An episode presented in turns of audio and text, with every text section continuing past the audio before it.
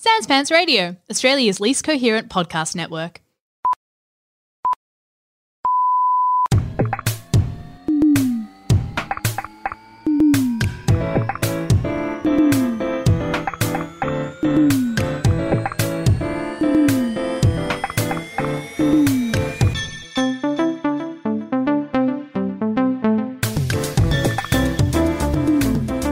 G'day and welcome to another episode of Total Reboot. My name is Lexi Toliopoulos, and joining me as always on the only podcast on the freaking internet about movies is Cameron James.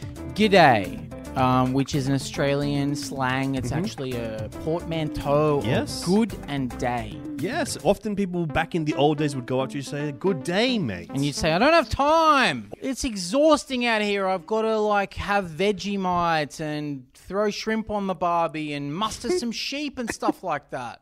I'm a shearer lifestyle. Yeah. Shear off a couple of seconds of my life and I'm fucking, okay, it's called good day now. Thank you. Thank you so much. Hooroo.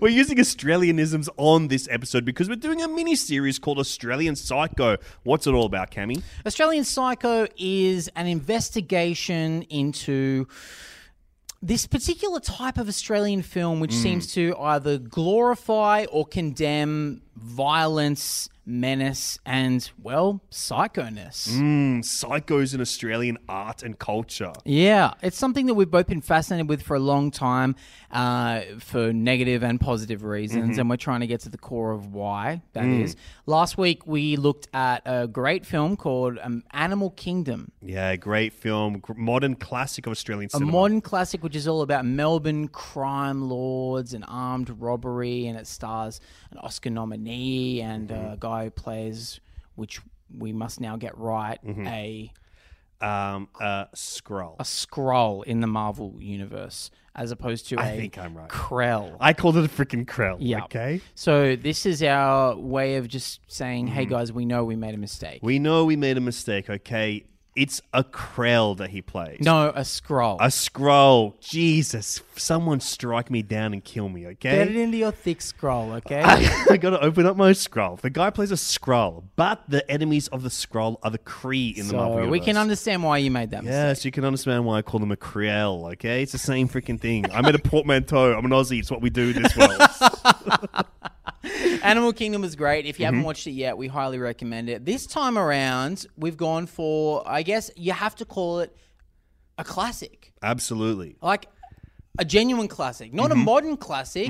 Not a cult classic. No. Although there was a time when it was. And it has become one of the genuine classics of Australian cinema. Tell us about this flickeroony. This is a movie called Wake in Fright. Wake in Fright. It is from 1971, directed by Ted Kotcheff, who is a Canadian filmmaker, and it was a film that was responsible, alongside Walkabout, with kicking off the Australian New Wave, this renaissance in Australian film that started in the 1970s. And it starts by two foreign filmmakers. Nicolas Roeg, who made Walkabout, is a UK filmmaker, and of course Ted Kotcheff. Fuck, I can't say his name.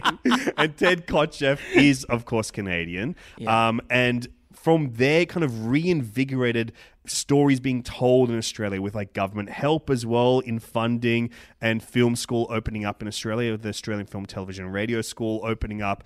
It kind of invigorated what was happening in film in this country. And this film screened at Cannes. And alongside Walkabout as well as Australia's entry into Cannes. And since then, it is the one of only two films to ever play at Cannes twice. Oh, really? Oh, because of the re-release. Because of the re-release. The other film is Antonioni's L'avventura. Okay. Hey, let's talk about the reason it got played. It got screened twice at Cannes. Now, I want to put this out there on the record first of all. I watched this yesterday. This is my first time watching Wake in Fright. Which is almost sacrilege to say as an Australian film fan, because it's the one.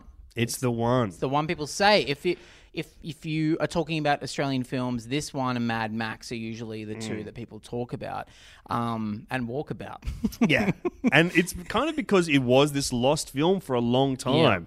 Yeah. It was. So what happened? Because we actually touched on this a little bit on in Finding Desperado, but can you tell me a little bit more about that? Well, I think because it was such a controversial film, it did not become a hit in Australia. Audiences weren't drawn to it. In fact, they were kind of repulsed by it. It was a very controversial film. One of its only champions was the legendary Bill Collins, who's someone that you and I look up to a lot, who is like Australia's biggest film nerd ever. He was like this beautiful guy with glasses wearing a suit, and he would just introduce movies on TV. That's so funny you describe what he wore. Well, that's him. He wore glasses and a suit. That's like what he's known as. Yeah. But he's known as like the ultimate nerd of a film history in Australia. And he would present movies on TV. He's a beloved like figure in this country. Yep. And he was a big champion of this film. Presented it once on TV in the 1980s. So basically between 2009 and 1971, there was only one time that was ever screened anywhere, at all. So it was on TV in the 1980s, and he said that he got more complaints than anything else he had ever presented on TV in the history of his long-ass career. That's crazy. More complaints than anything ever. And so it kind of just disappeared. It just disappeared from like the collective consciousness that was Australian film. I think especially after we've got that reinvigoration that comes just after it, where it's Australian filmmakers making Australian films. They felt more, I think the public felt more comfortable like really grabbing onto those and celebrating them as like what our cultural heritage was. Because they were, yes, they may have been gritty, but they were less of an outsider's perspective on what Australia was. And then it kind of disappears. Then they find like one copy of it in Australia, and it's screened for like the Directors Guild here, but it was very poor condition, very scratchy. The colour was all still there. Colour looked great. So I read that it was like in such a shitty state that it was deemed not worthy or not possible to even be transferred to VHS or DVD or anything like that. Anything at all. Yeah. Like even dialogue was missing. Like it was just, hey, this is just it. We just have this one shitty film print of it. Yeah. Then an editor of the movie worked with some people trying to track down the film. All remaining prints in Australia were known about were in such bad condition, beyond restoration and beyond screening. Then they found all these reels in rusted containers in Pittsburgh. They were marked under the foreign title for this film called Outback. And they found them quite literally like less than a week before they were scheduled to be destroyed. Oh my God. And so the print that they found, they kind of thought it was going to be bad because in these rusty containers, as soon as they opened it up, they're like, this looks freaking great.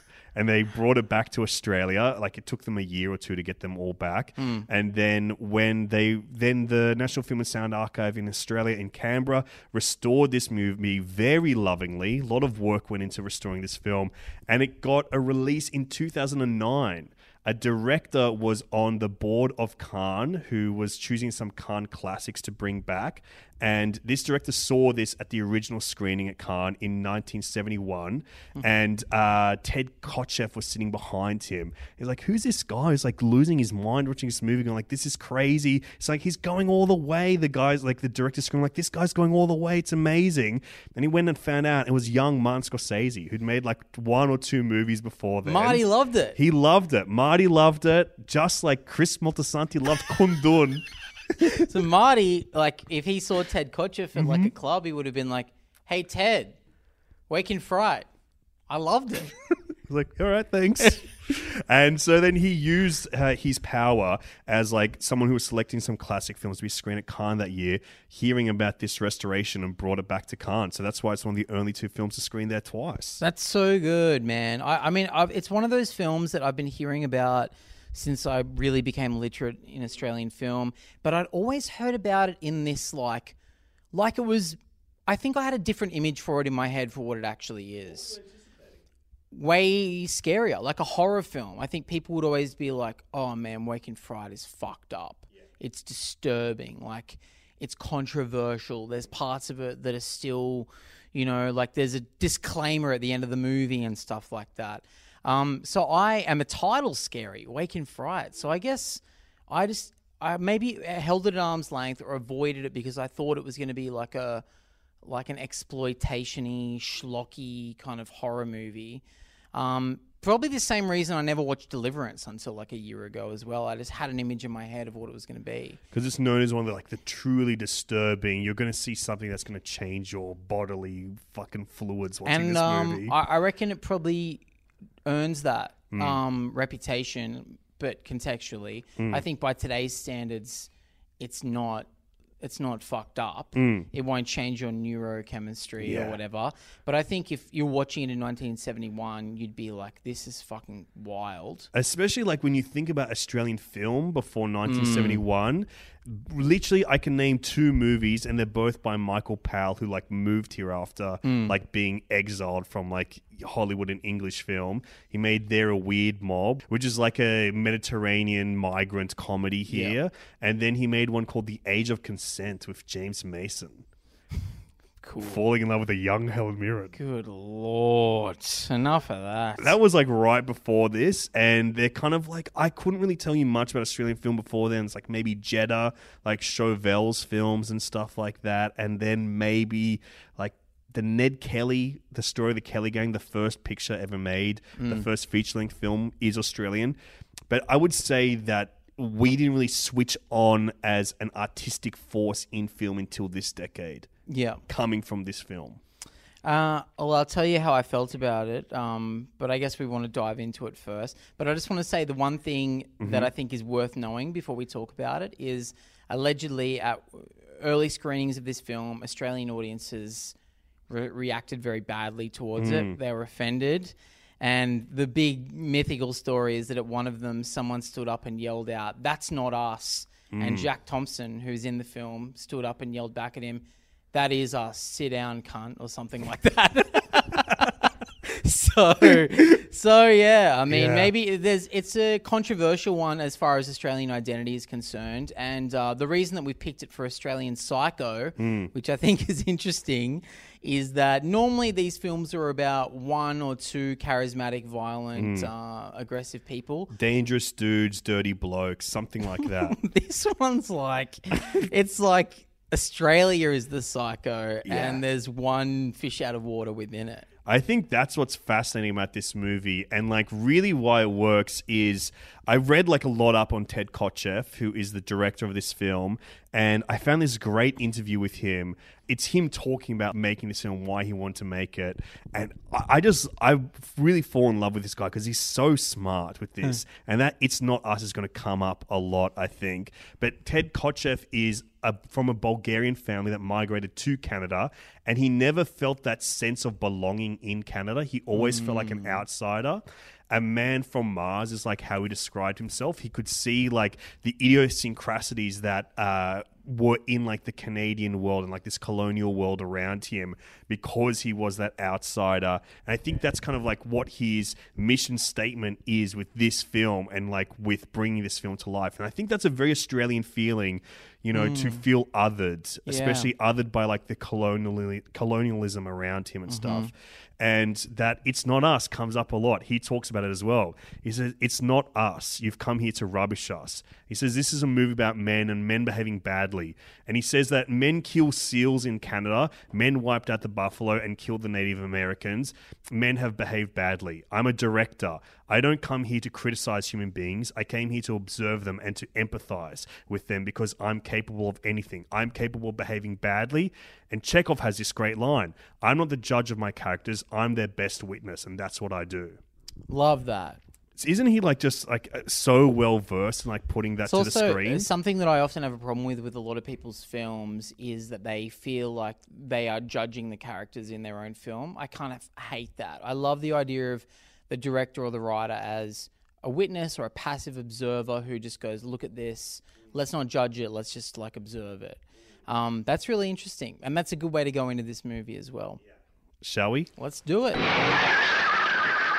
In northern Australia, there are 5,000 square miles of sand, scrub, and searing heat. A desolate, primitive place that can take a man and destroy him. They call it the Outback. Rated R. Wake in Fright from 1971. Cameron, you found a logline for us in a little segment that we love to call Love That Logline. I do love that logline. They're all quite long, mm-hmm. but I picked one from a wonderful website called RottenTomatoes.com, which mm-hmm. if you haven't visited, check it out. It's got a beautiful snow white background that's punctuated by blood red lines that cut across it in bold black print. God, it truly represents cinema in the most visceral way. You're absolutely going to love this website. By the way, it's got a very good score on the Tomatometer. Okay, what does the Tomatometer say to this movie? The Tomatometer has it rated at 96%. Oh my God, flip those around and I'm having a real good time. Okay, Wake in Fright. After finishing up the school term in a remote outback town, teacher John Grant looks forward to spending his holiday with his beautiful girlfriend in Sydney. But John gets waylaid in a mining town where a gambling spree leaves him completely broke. He quickly falls in with the hard-drinking locals who constantly ply him with alcohol and force him to participate in a gruesome kangaroo hunt. Disgusted, John tries to hitchhike out of town, and when that fails, begins to contemplate suicide. Wow. That's 3 acts of a movie. Right That's there. The whole movie, basically. It's the whole movie minus every detail of it all. Yeah, and any final character. Yeah. Interesting stuff, man. I didn't know what was going to happen in this movie. Mm-hmm. I knew the poster. I knew people said it was disturbing. I knew alcohol was the main villain in it. And I kind of thought... You thought it was going to be a sausage party type movie where there was like a bottle of beer that was the bad guy. I just kind of thought, I know what this is going to be. You know, it's going to be one of those really unsubtle stories where I come away from it and I'm supposed to feel like, wow, alcohol truly is the devil. Mm. You take a drink from the bottle, but the bottle takes a drink from you. Mm. First you take a drink, then the drink takes a man. Yep. To quote Alcoholics Anonymous, which I've never been a part of, but I've seen in movies. Exactly. So I kind of was like, oh yeah, I get it. And it is that to a degree, like it is pretty unsubtle. It hits you over the head mm-hmm. with its themes. But I found every single moment of this movie like brimming with charisma and I couldn't care less. I was like, yeah, fuck yeah. Hit me over the head again, baby. I'm loving this shit. It's absolutely a compelling film, right? Yes. I think crackles. It captures that idea of a lost weekend. Like that's something that's very cinematic. There's a Billy Wilder film called The Lost Weekend, which won Best Picture in the 1940s. Mm-hmm. And it's like about someone that really goes on a bender and becomes like an alcoholic. And that's where we get like, you know, that classic cinematic trope of someone walking down the street, but it's just like a black studio and you've just got like the neon signs kind of fading in and fading out. I love that. So that's from that movie. Austin Powers in Vegas. Absolutely, that kind of thing. So it's from that film where they're like hallucinations that he's having, like becoming like this binge drinker. And I think this movie is for me, the best version of that Lost Weekend. Sorry, Hangover. Sorry, Dude, Where's My Car? I think Wake in Fright captures like that true feeling of embracing something that's fun as being an outsider, which is like going for like this party, just like relinquishing yourself to it, but then completely falling down with it, falling down that like freaking wombat burrow, if you will, to go completely insane and feel your life unravel. It's interesting because structurally, it's almost like a sketch movie. Like it's just this guy is on a bender and he meets different characters and crazy shit happens to him and it escalates. He keeps getting passed off onto different things. Different groups, different scenarios. It's almost like, like a series of sketches, but instead of the comedy escalating, it's like the horror or the disgust. I think more than anything, I didn't feel like horror or like tension or anxiety or whatever, but my disgust grew more and more throughout this film. Absolutely. And I guess that's the intention, is that like Kotcheff and the writer Evan Jones are saying like, oh, and it's based on a book as well, we should say, by Kenneth Cook, that they're saying like this is like how vile men are when they're kind of like alone and going crazy. Yeah. They're just fucking grot. Part of what this film talks about is like, these are not bad people. These are people that behave badly. Mm. But I can see why Australian audiences in 1970 would have been like, this is a criticism of us. Absolutely. This is not us. Because it would be offensive. It's almost like, remember when we were kids and The Simpsons did that episode where they come here and all the Aussies are like fucking hillbilly redneck mutants who are like, g'day cobber, they have kangaroo court and they kick butt in the ass and stuff. I remember like not getting it when I was a kid and being like, what the fuck? That's not us. And then now you can look back at it and go, oh, they're satirizing the idea of like, they're like the foreign Aussie, like the crazy Aussie and all that shit. Arguably, that's what they were doing. But I feel like this movie is making a point too, and it would have been lost at the time. But it's only now that you can step back and go, no, it's... I think more than anything, it's a satire of like how foreigners feel when they're in somewhere they don't feel like is home. It's that outsider story. Yeah, the idea of what the outback is and yeah. like... And locals. Mm. Like it's to me, when I watched this movie, I kept thinking of both Deliverance mm-hmm. and The Wicker Man. Very much. I feel like this and The Wicker Man can kind of like be held together. Yeah. Especially when it comes to like that weird horror where it's like kind of a horror but yeah. not exactly. It's more tonal or cultural horror. And especially like that it's a lot of it is a daylight horror. Like yeah. this film lives in both like night and day because there's parts of the extremely nocturnal where you're like, oh, no one should be up anymore. Like this should yeah. be, this is sleep time. Dude, no one should be around. See like the glowing of lights and kangaroos' eyes and shit. Like, yeah. That's night. Night, true terror as well. And then the rest is like in this really...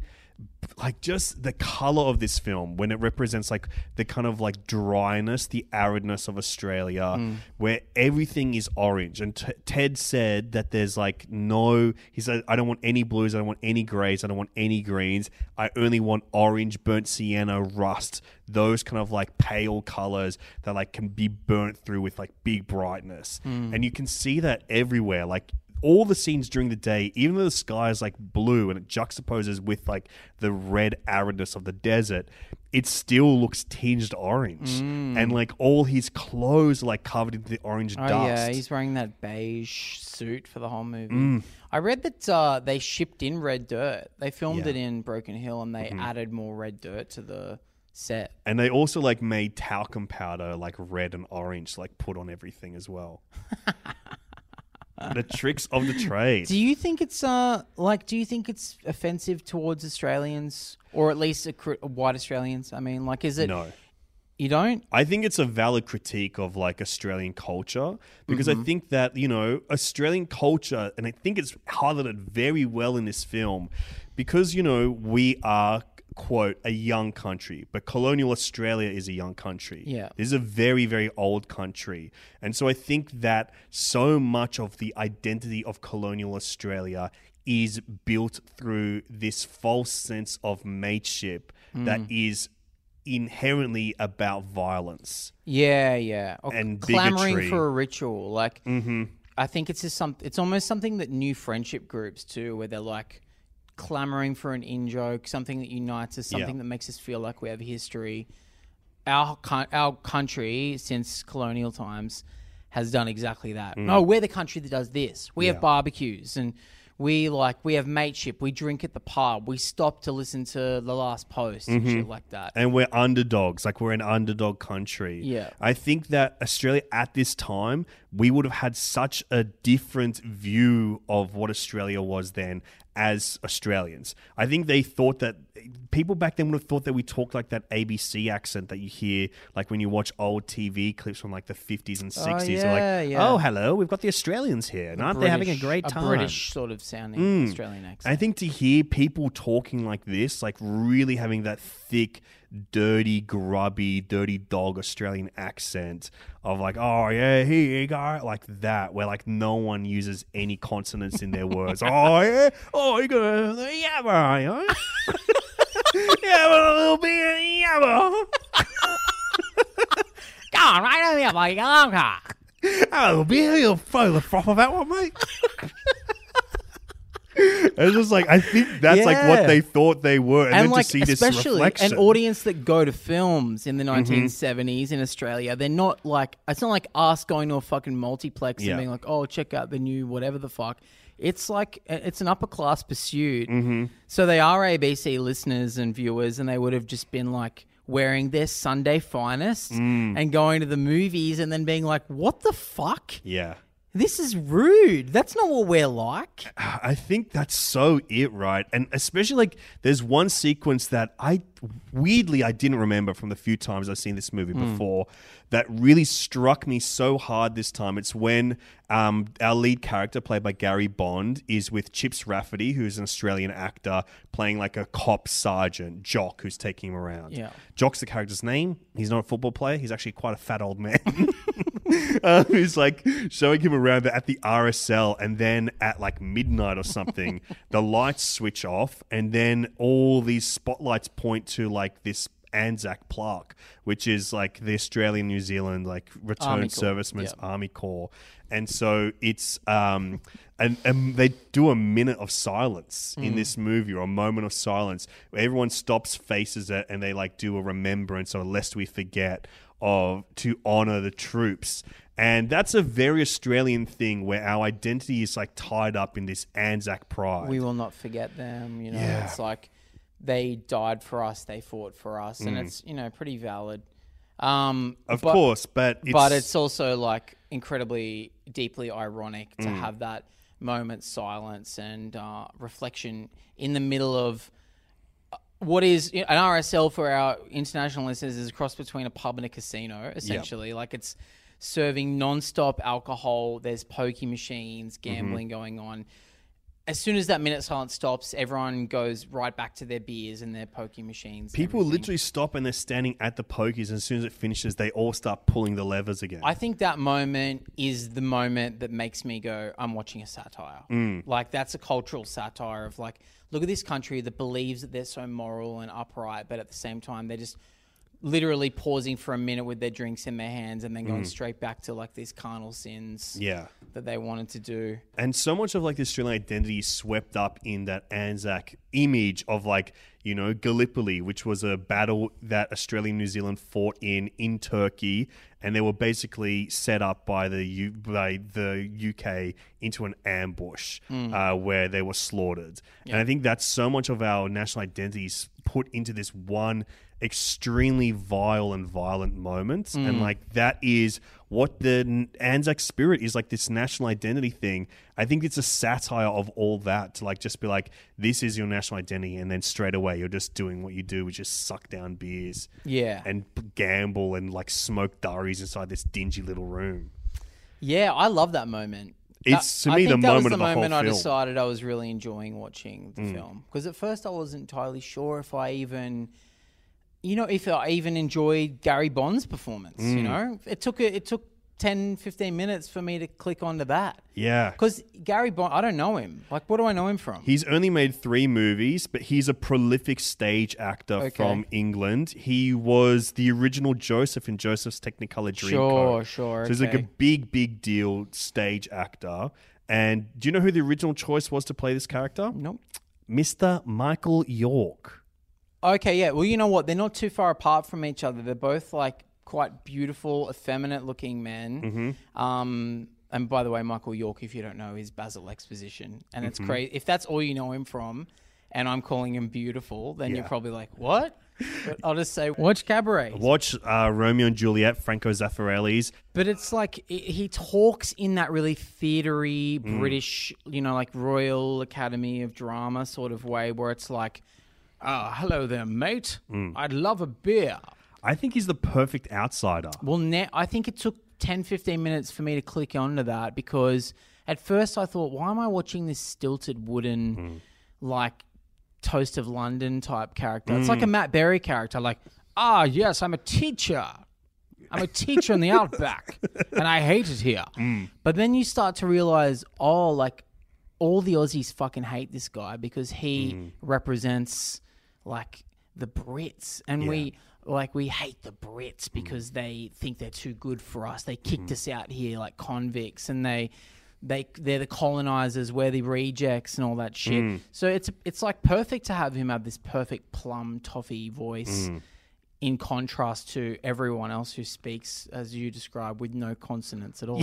And he's very soft looking. Like, he's got that beautiful, like, Robert Redford, like, blonde hair. He's very tall and he's very slim, and he's always wearing, like, this nice, not nice, but just a suit. He's dressed well, whereas everyone, he's in complete contrast to everyone else. Like, you watch him during, like, the two-up scenes, which are, like, everybody in there looks like a freaking spud. Like, they look insane. Like, everyone looks like withering fruits because they look just so... They're all real people. They're all wearing, like, complete, like, clothes that are just to allow them to get by in the heat out there in Bundanyaba.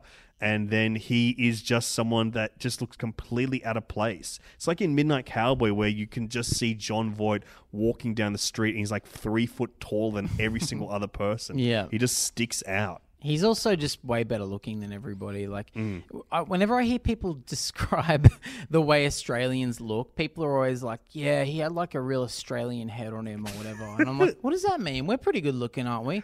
And then you look at this movie and you're like, oh, we do have a look, don't That's we? What we look like. We look like rough. Country full of character actors and rugby players. Yeah, country full of Tony Hayes.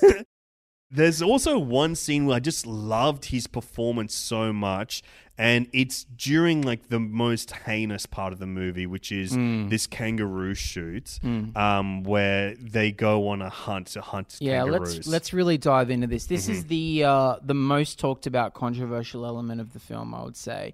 That there is a disclaimer at the end of the movie, which tells you, okay, so they go on this kangaroo shoot, which is thing that happens in the country and in the outback. It was sanctioned, especially back in the day. People would just drive around at night with rifles and shoot the shit out of kangaroos because they saw them as pests, even though they are on the coat of arms and they're an iconic Australian animal. And they're our native fauna as well. This movie uses real footage from a real roo hunt.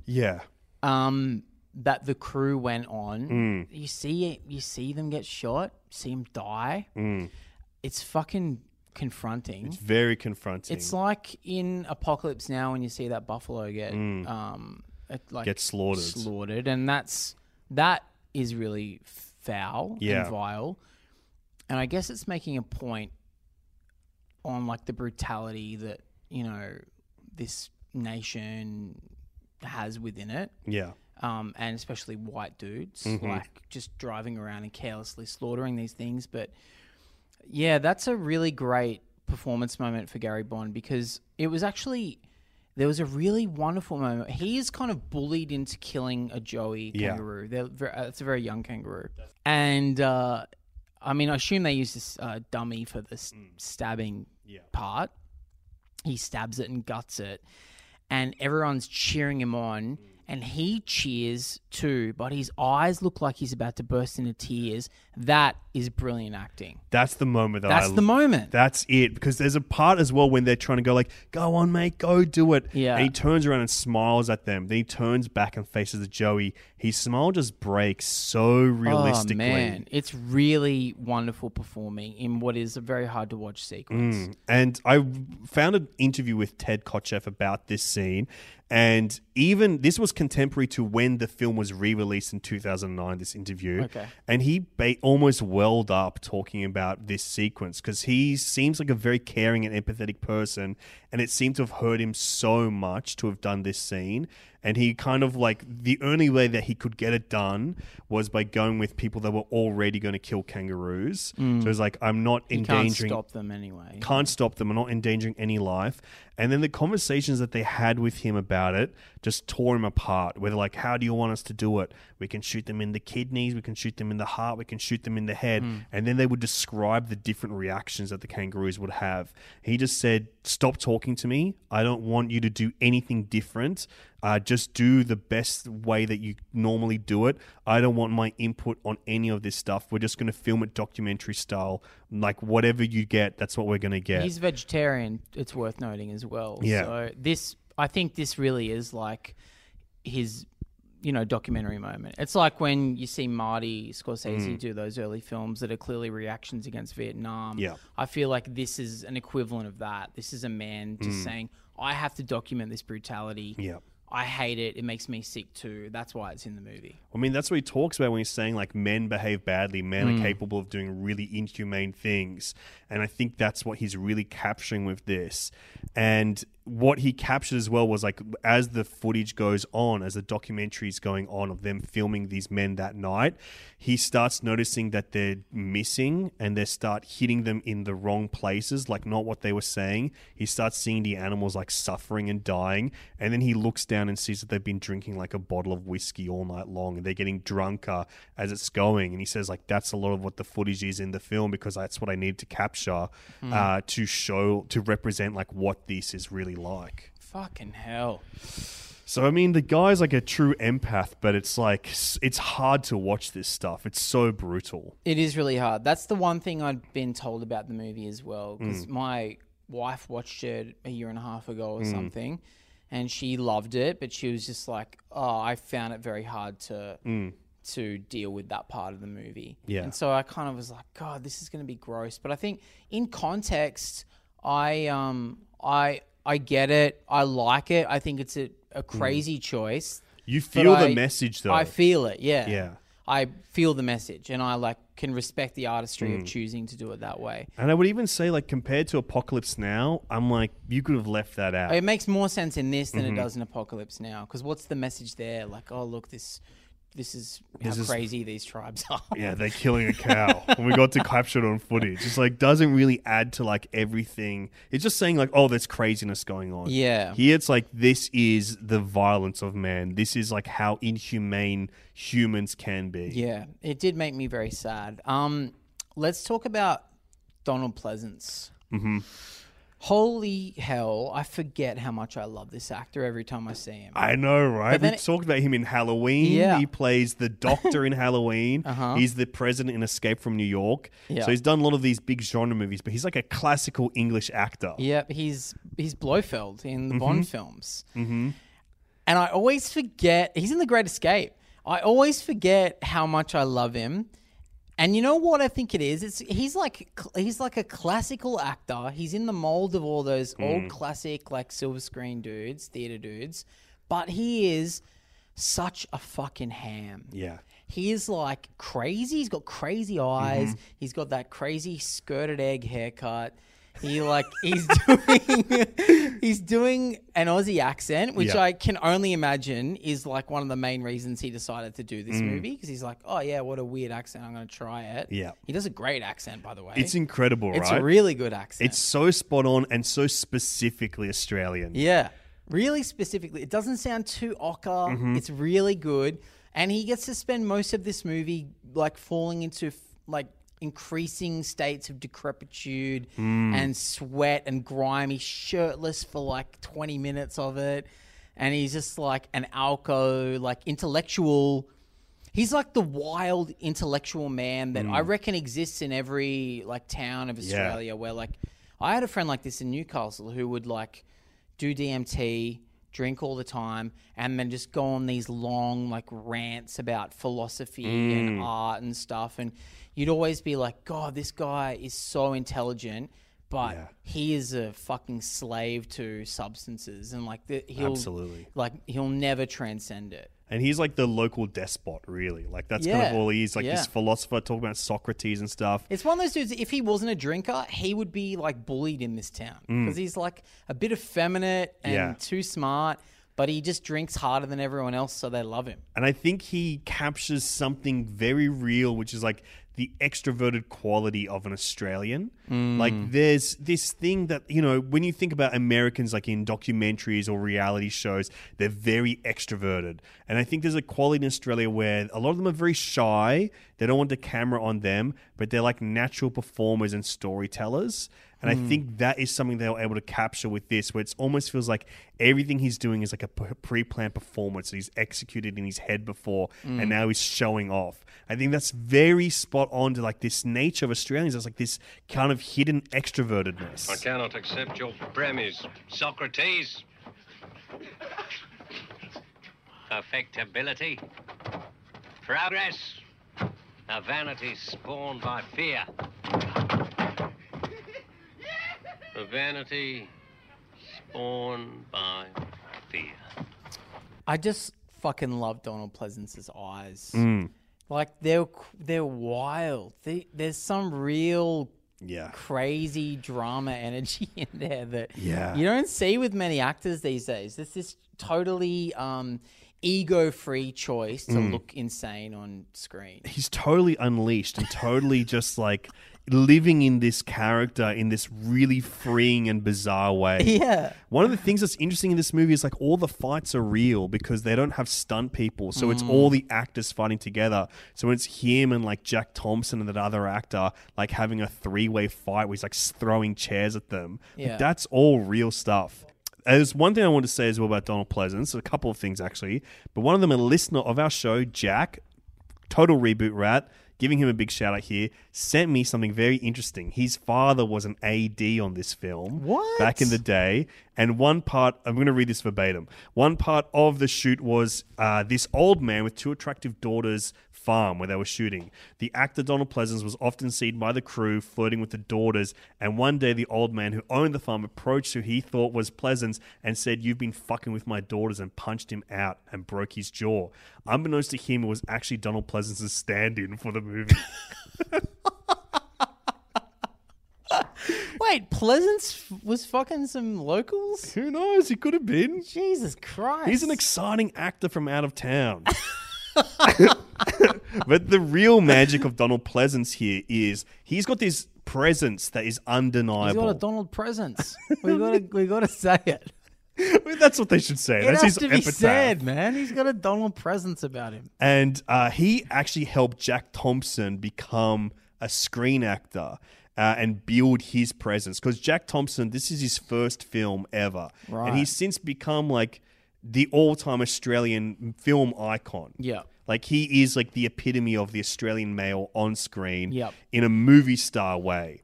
And what he told him was just before a shot, he just went over to him and goes, "Feed the camera, Jack." And that's been like Jack Thompson's motto ever since then, was "Feed the camera, Jack." And he wrote this beautiful obituary for Donald Pleasence when he parted this earth, when he left this mortal coil.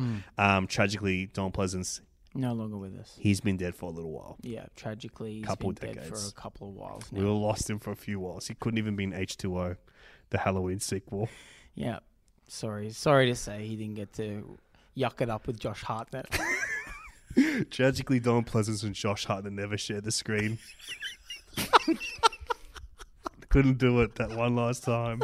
But Jack Thompson talks about how Donald Pleasence like really trained him in just like understanding like how to bring your presence and push it into the camera.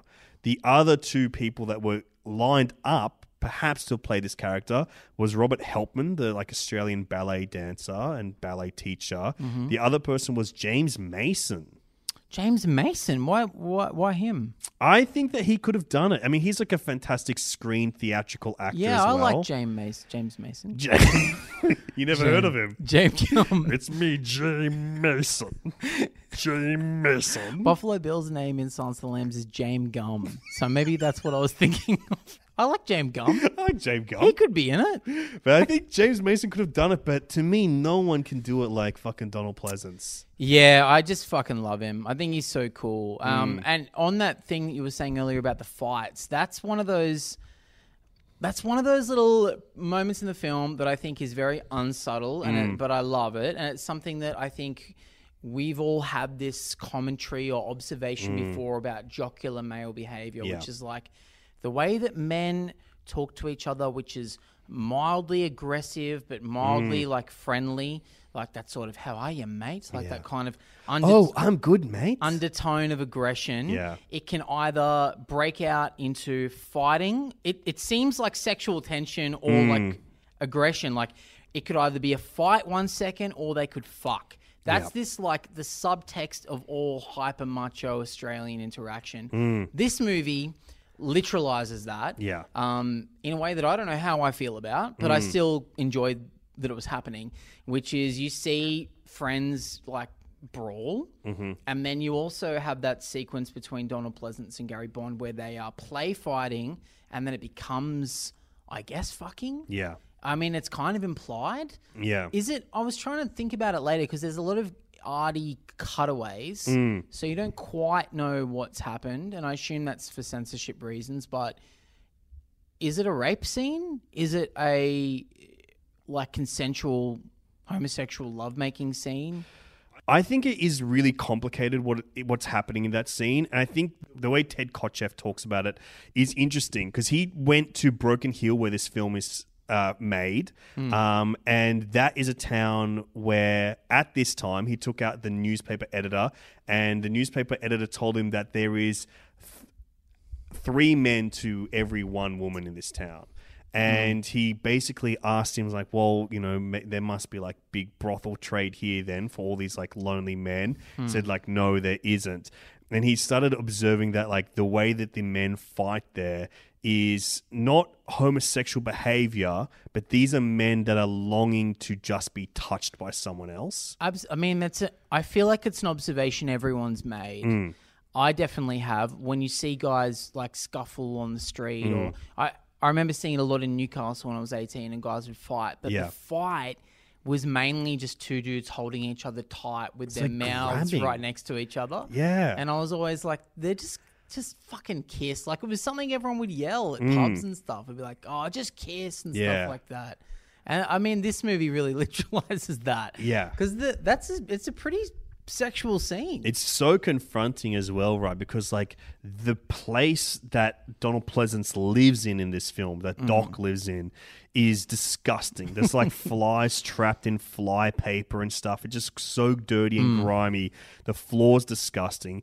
Kotcheff even said that like he just released 100 flies into the sea. He got 100 sterilized flies from Sydney University and just unleashed them. That makes me sick. Disgusting. I fucking hate flies. They're so gross. That's the one animal I could lose without. You know, like I don't condone violence against animals. Definitely not kangaroos or joeys. But if they spent 20 minutes of this movie just swatting flies, I'd be like, yeah, fine, get rid of them. Like, eradicate them. They're just driving around shooting these little flies around. If there was a fly hunt. They've got big fly swats running around. Gary Bond stabbing a fly with a Bowie knife. Come on, mate, kill him, kill him. He's going to kill Louis the fly from the Mortine commercials. I'd have no problem with that. Yeah. It's pretty full on. Yeah. So do you classify it as like a rape scene or just a... I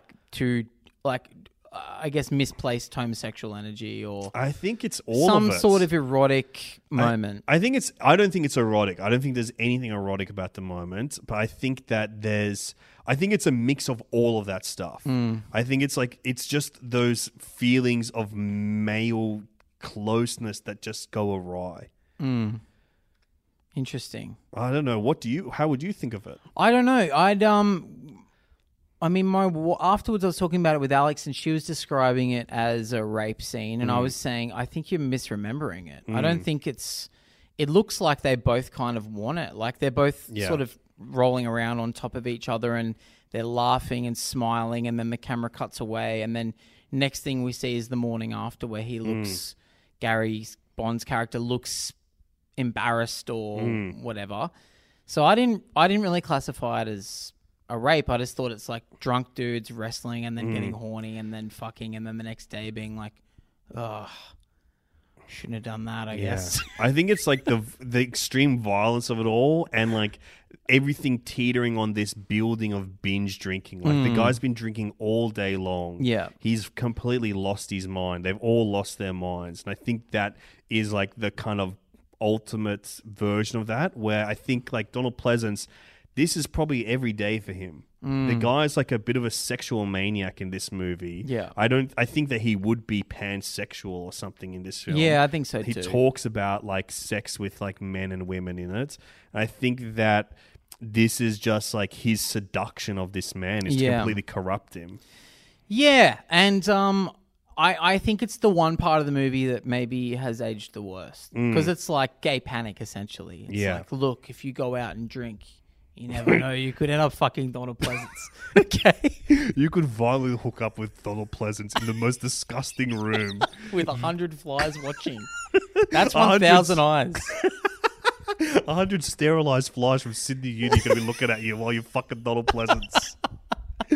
Well, it's safe to say that this is truly a bizarre classic film in Australian canon. Yeah. And I think it really represents everything that we're talking about when it comes to this mini-series of like finding that national identity through violence and bigotry and celebrating and condemning it, especially in this film. Yeah. I think this film is a true condemnation of all of this kind of horrible toxic masculinity and its energy. Yeah, and I guess it kind of sums up why we're drawn to these films and what this mini-series is all about, you know? It's not us. Is it us? We don't know. And maybe that's something more to explore with the coming films that we're going to be talking about. Absolutely. Is it us? I think it's time for us to get into our categories here today. First one I want to bring up is director Ted Kotcheff. He is a prolific workman-like director. He's worked on a lot of films and series and stuff. I'm going to give you four films and you have to tell me which one you think is a film directed by Ted Kotcheff.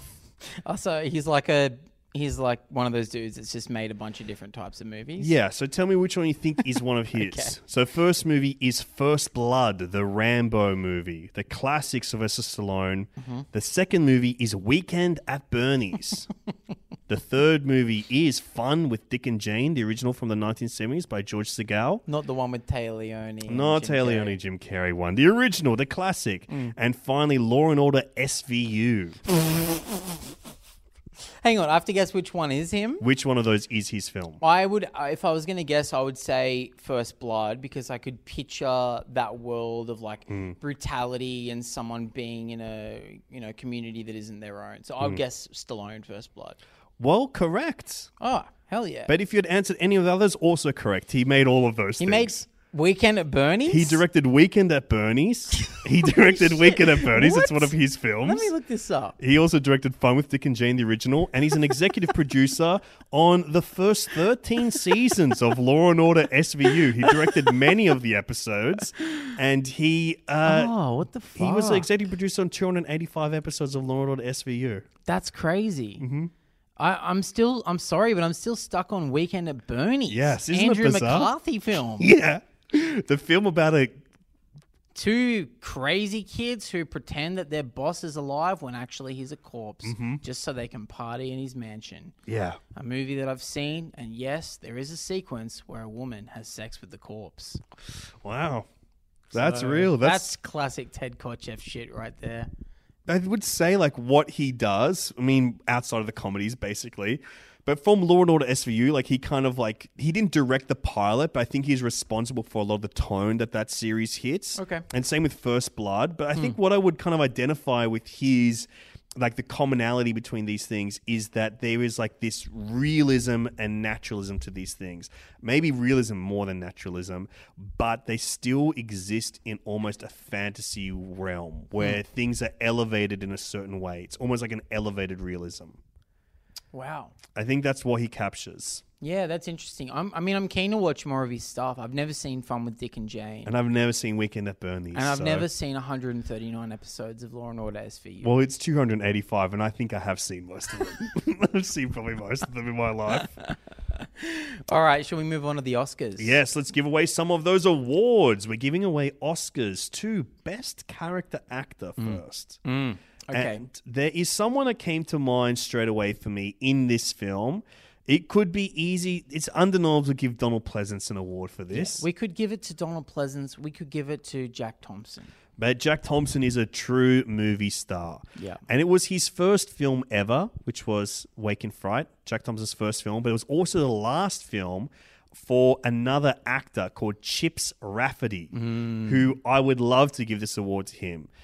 Chips Rafferty was kind of a screen legend and maybe the only Australian screen icon before Jack Thompson, really, because he was an older actor that worked in Hollywood in like the 1940s and 50s and 60s. He made other movies such as The Overlanders, which is an Australian film, Mutiny on the Bounty, which has a big Australian connection, Bush Christmas, some other movies that were set in Australia, but also lots of films overseas. And to people like Jack Thompson, he was a bit of an idol because he kind of represented them on screen. It was almost tokenistic the way that Chips Rafferty was used. He's like this big surly guy, big thick Aussie accent, and he plays the cop, the sergeant in this film. And I found this little piece of trivia. Director Ted Kotcheff recalled that Chips Rafferty, whose last film appearance this is, insisted on drinking real pints of beer during the bar sequences. Kotcheff substituted non-alcoholic beers for the real stuff, but Rafferty could tell immediately that they had a non-alcoholic content and demanded proper pints be served. He told him, "You concentrate on the directing, I'll concentrate on the drinking." Oh, that's classic character actor talk right there. The director calculated that due to this, Rafferty was drinking up to 30 pints per day. Oh my God. Chips, no wonder he died shortly after this. He lost it. By the way, if your name is Chips, you're a character actor. Absolutely. If you get a nickname as your first name, like, sorry, if your name is Scoot McNairy, you're not a movie star ever. You're a character actor. If your name is Bud Tingwell, character actor. Tragically not a movie star, mate. Yeah, if you get given a nickname as your first name, that's you just have to cop it. That's who you are forever. If you look at Chips Rafferty, the guy is born a character actor. Oh, yeah. He's got a heck of a hunk of beef for a face. And he's got barely any eyes. Yeah, his eyes are like two raisins sunken into some porridge. But we love your Chips. We love your Chips. We salute you, mate. But he passed away tragically. And he was called quite affectionately the living symbol of the typical Australian. I would say a title that has been passed on to Jack Thompson. Absolutely, then. And also a little bit, that's a little bit of rewriting history because Jack Thompson, typical Australian, he's like one of the hottest men that's ever been filmed by a camera. He's a very good-looking guy. He's a very good-looking fella. Yeah, he's gorgeous. Typical Aussie. Typical Aussie. All of us were all hot. We're all gorgeous, surfy guys like that. Now, we want to give another Oscar out to, it's something. This is the only time I've ever seen this on screen. Have you ever seen it in a film? To my knowledge, I don't think I have. Okay, so what should we call this Oscar? Well, I think we're giving away things to things that are maybe uniquely Australian. Yeah, very uniquely Aussie. So this is the Uniquely Aussie Moment Award, and that goes to the game of 2-Up. For anyone who doesn't know what 2-Up is, picture the game heads or tails. You're halfway there. Now add another coin. You're there. You're all the way there. You're all the way there. 2-Up is heads or tails with two coins, and you people flip the coins up in the air, and you bet on whether it's going to be odds, evens, heads, tails, or a mix. Very exciting game that is illegal in this country because of the ravaging of gambling that it led to. And this movie is like really tilts on that game and the fact that the guy gambles all his money on 2-Up and loses it. It's crazy. I'd never seen it in a movie. Yeah. I've barely seen it in real life because it's illegal. It only is legal on one date of the year, which is Anzac Day, the day that we honor the troops. Lest we forget, if only we could remember to not be gambling. Yeah, it's pretty brutal. And I think that this scene is phenomenal. This 2-Up sequence is truly, absolutely fucking... goes for so long, too. It's so long. And as well, like, thank God, it's like the easiest, like, gambling to understand. It's like fucking Casino Royale or some shit. Yeah, where I just got to listen to the music to go, okay, so I guess he's losing or something. Yeah. Find out what's going on that way. It's just him being like, 200 on heads. And then you see it lands on tails and you're like... oh, he lost. Yeah, he fucked up. Shit, he fucked up. And this is real. These are like real people that play 2-Up. This is a real place in Sydney where people used to like underground play 2-Up like this. And Ted would go to these and like hang out. It looks like like a cockfighting arena. Really does, because just one guy standing in the middle of a little arena on a mat. Everyone's standing around him, throwing notes of money in. And these are all the real like fuggos that used to go play 2-Up back in the day. There's not a looker amongst them. Not at all. These are like fucking like these are like bits of clay left or dried in the sun playing this game. Driest dicks in Sydney. Yeah, we love them. We love them. That's the typical Aussie, the ugliest men in the world. That are all playing like this heinous fucking gambling game. It's the most basic gambling in the world. It's literally the coins are put on a stick and then flipped up in the air. They flip the stick. They land on the ground and go, all right, everyone put your money down now, put it down now. People it's just like scurrying around, grubbing their money and shit. It's the crazy. Best odds in the world. It's like win or lose. Those are the two odds. Yeah, that's it.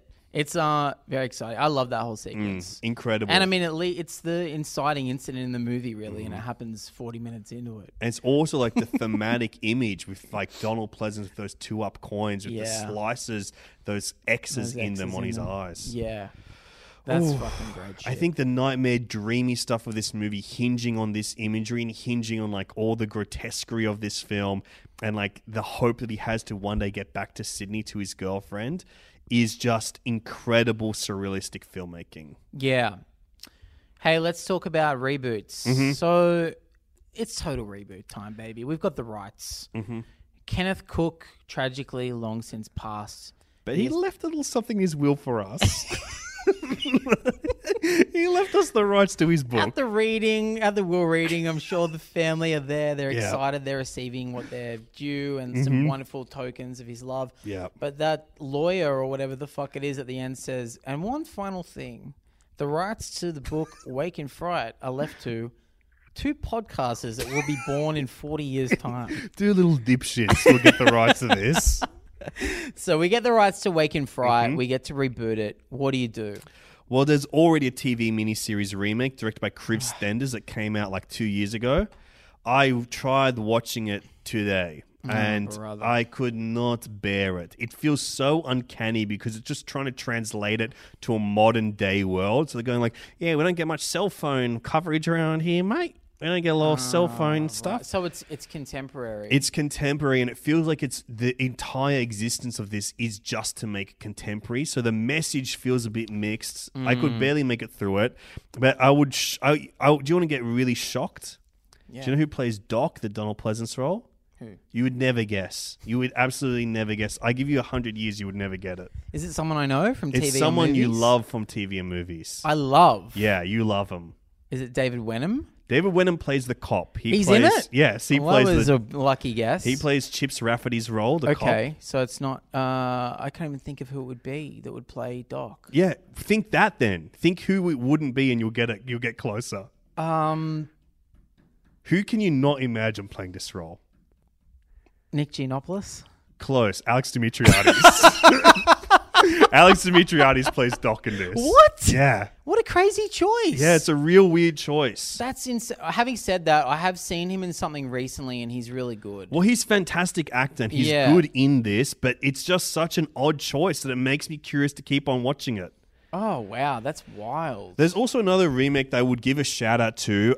Zara Newman did a one-woman show of this. She's a black actor, and it kind of magnifies the otherness of it. And it played at the Sydney Opera House last year, just before coronavirus lockdown. Yeah, I couldn't go, but I've seen the video of it, and it's pretty fucking amazing. It's actually maybe the best way to remake this is to do it as a monologue. Yeah. Because I think like now, unless you're doing it set in the 70s, it doesn't quite make sense, you know, like it's a bit of a dated theme, like, you know, but I think doing it as a monologue is interesting. Playing every single character, and it's a black woman doing it. Yeah, that's what I'd want to watch. Yeah. That's a more exciting way to tell this story. It's amazing theatre. Truly amazing theatre. Well, then, fuck it. That's what I'm going to do with my producer rights. I'm going to get a... we're going to film the one-woman show version of it for Netflix. Yeah. Like that Bo Burnham-directed special. That's it. Yeah, it's just no audience. It's just all like in a room. Yeah, different lighting states. Shit. Man, and we'll get Bo Burnham to direct it. Yeah, he's another. He can do it. We've got to get someone from the outside to come in and tell this story. And we're just standing by as producers. Yeah, I'm in Video Village. I'm having a beautiful you're in another room. Coffee. I'm eating carte blanche. Can I get some cronuts, please? I've been hearing about these cronuts for the last 15 years. Can I get one? Now that I'm in Hollywood, I want a freaking cronut. Where have you been hiding them the whole time? In our version, the only change that I'll make is instead of beer, it's cronuts. It's a guy that eats 100 cronuts in one day and goes absolutely psycho. He goes psycho and kills some kangaroos. I'm sorry, I ate 150 fucking cronuts today, dude. 40 of them were filled with custard. I've lost my mind. Wow. This is good stuff. This is good podcasting, I would say. I think it is. Yeah, I think it's officially good podcasting. I reckon that's it. That was Wake in Fright. Yeah, truly a magnificent masterpiece of Australian cinema. Well worth watching if you've never seen it before, but it is an interesting kind of horror film. Do you know actually what movie I saw rewatched for the first time last year? First time in like a decade. What? And it reminded me so much of Wake in Fright that I would be interested in seeing if there's a relationship between them, is Zorba the Greek. Oh, really? Yes, because it's got the same kind of thing of like coming into an outsider, coming into a world, not belonging there, and then like this, they're on this little island in Crete where things take a turn for like this horrific, like different, like really weird cultural way. Interesting. Yeah, so I would be interested to see if it's one of Ted's like films that kind of brought him to it. For anyone else who isn't sure if they're going to watch it, like I was, I'd say if you enjoyed The Wicker Man or Deliverance, watch it. It's that type of film. And I really highly recommend it. It's on Stan if you're in Australia. And I mean, I'm sure you can easily find it anywhere. The film was fucking lost for 40 years. You can watch it everywhere now. Yeah, now it exists everywhere. There's a great Blu-ray in Australia and a great Blu-ray in England from Eureka that is well worth checking out. So yeah, that's Wake in Fright, guys. And next week on the podcast, we're going to be discussing another Aussie psycho classic. We're going to be talking about Rolf de Heer's Bad Boy Barbie. Another film that I've never seen. I only saw it the first time a month ago. And I'll tell you guys now, it is truly a psychotic film. It mucked me up. And by the end of it, I was in tears weeping. I think it is truly one of the most mind-blowing movies I've ever seen. I'm excited to get into this. But keep in touch with us on social media. You're at I Am Cameron James. I'm at This Is Alexi. We'll be announcing what movies we're going to be doing on this miniseries on our shared Facebook and Twitter, which is Total Reboot Pod.